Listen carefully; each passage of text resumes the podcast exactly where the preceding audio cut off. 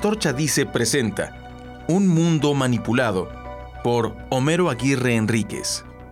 Un episodio de la historia puede ilustrarnos sobre las capacidades desarrolladas por las potencias imperialistas para manipular en la posguerra a la opinión pública mundial e inducirla a que creyera lo contrario de lo que realmente ocurrió las capacidades que hoy se despliegan abusivamente para respaldar a la OTAN y Estados Unidos, los impulsores y victimarios en la inmensa mayoría de las guerras sufridas por el mundo desde hace 77 años, y así exculparlos del conflicto desatado en Ucrania y propiciar un linchamiento mundial contra el presidente de Rusia y todos los rusos del presente y del pasado. Veamos lo que ocurrió a finales de la Segunda Guerra Mundial.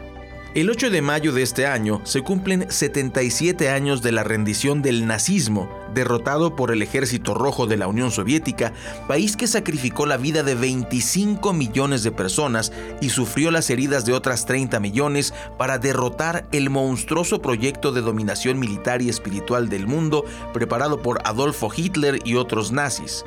Un proyecto que, en boca del propagandista nazi Goebbels, se proponía persuadir a la gente hasta que quedara a su merced, para lo cual usarían no solo palabras, sino también poderosas armas y campos de concentración. Pero en su camino se interpuso la Unión Soviética, que los venció en Stalingrado, en Kursk y en otras batallas, y los hizo retroceder hasta derrotarlos totalmente en Berlín, lugar donde, incapaz de asimilar su derrota, Hitler se suicidó. El estado de ánimo de pleno conocimiento al papel heroico de la URSS puede apreciarse en un telegrama enviado por Winston Churchill, primer ministro de Inglaterra, a José Stalin, presidente de la URSS. Las generaciones futuras reconocerán su deuda con el ejército rojo en una forma tan franca como lo hacemos nosotros que hemos vivido para presenciar estas pujantes hazañas. Las palabras de Churchill no eran excepcionales. Las declaraciones de reconocimiento al ejército rojo, al pueblo soviético y a Stalin realizadas durante la guerra por altos dignatarios diplomáticos y militares de Estados Unidos, incluido el presidente Roosevelt, fueron la norma. Las revistas Time y Life dedicaron a Stalin sendos números laudatorios en 1943. El documental La batalla de Rusia de Frank Capra, producido por el mismo Departamento de Guerra de Estados Unidos, el libro y la película Misión en Moscú, del que fuera embajador de la URSS en los años previos a la guerra, Joseph E. Davis, o el libro La gran conspiración contra Rusia, de los investigadores estadounidenses Michael Sayers y Albert E. Kahn, son una buena muestra del estado de opinión de aquellos años. Manuel González, mundoobrero.es. Pero ese reconocimiento solo fue de dientes para afuera y duró muy poco. Alertados por el prestigio adquirido por la URSS y envalentonados por la detonación de las bombas en Hiroshima y Nagasaki, los gobernantes estadounidenses pusieron en marcha un gigantesco y coloso plan para que el mundo se convenciera de que el ganador de la Segunda Guerra Mundial había sido Estados Unidos y no la Unión Soviética. Y no solo eso, se propusieron convertir a este país y su modelo de sociedad en la suma de las peores maldades y atentados contra la democracia y la libertad en la construcción de La Gran Mentira, por usar las palabras del activista negro norteamericano Paul Robeson, movilizaron en la práctica la totalidad de la poderosísima industria cultural, cine, medios de comunicación, universidades, teatro, música culta y popular. Contaron con dinero a expuestas.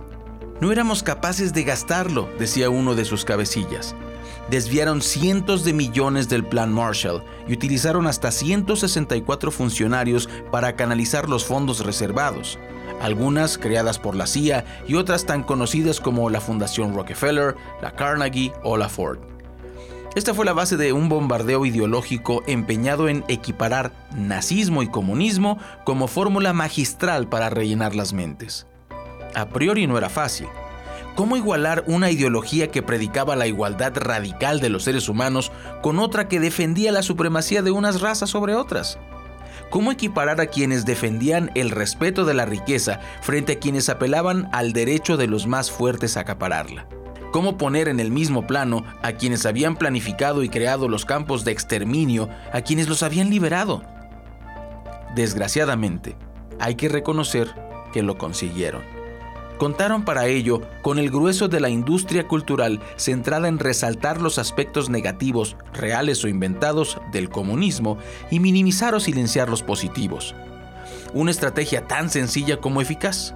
Los resultados de esa operación internacional fueron medidos sistemáticamente. Una encuesta realizada en Francia en 2004 mostraba que el 58% pensaba que Estados Unidos era el país que más había contribuido a la derrota de Alemania.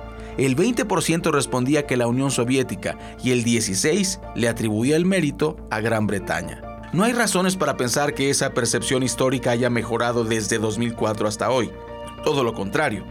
Así, por obra de la manipulación, se habían olvidado las vidas de millones de soviéticos y la hazaña militar de haber derrotado al ejército nazi, el mejor ejército armado de ese entonces, lo que garantizó que el poder nazi no creciera y avasallara a Europa, Estados Unidos y el mundo los manipuladores habían logrado sustituir la realidad trágica y sangrienta, enfrentada y superada realmente por los soviéticos en los campos de batalla, y en su lugar aparecieron los héroes norteamericanos de nylon en las películas, libros y en tendenciosos documentos académicos. Goebbels podría estar orgulloso, remató el articulista Manuel González.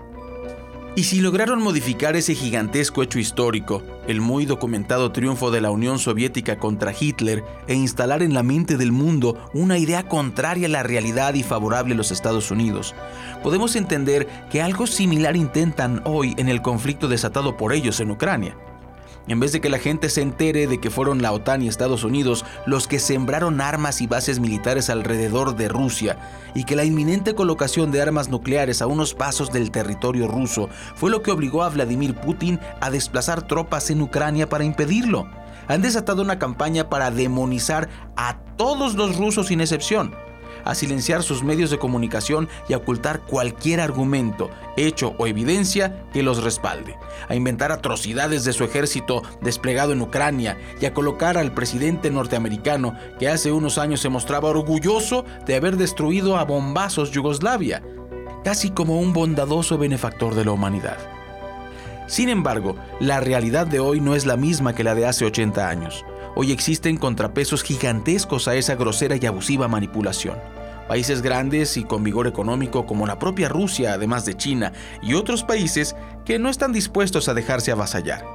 Sinceramente, creo que nuestro deber es solidarizarnos con estos últimos en la búsqueda de un mundo que no esté dominado por una sola potencia agresiva y manipuladora.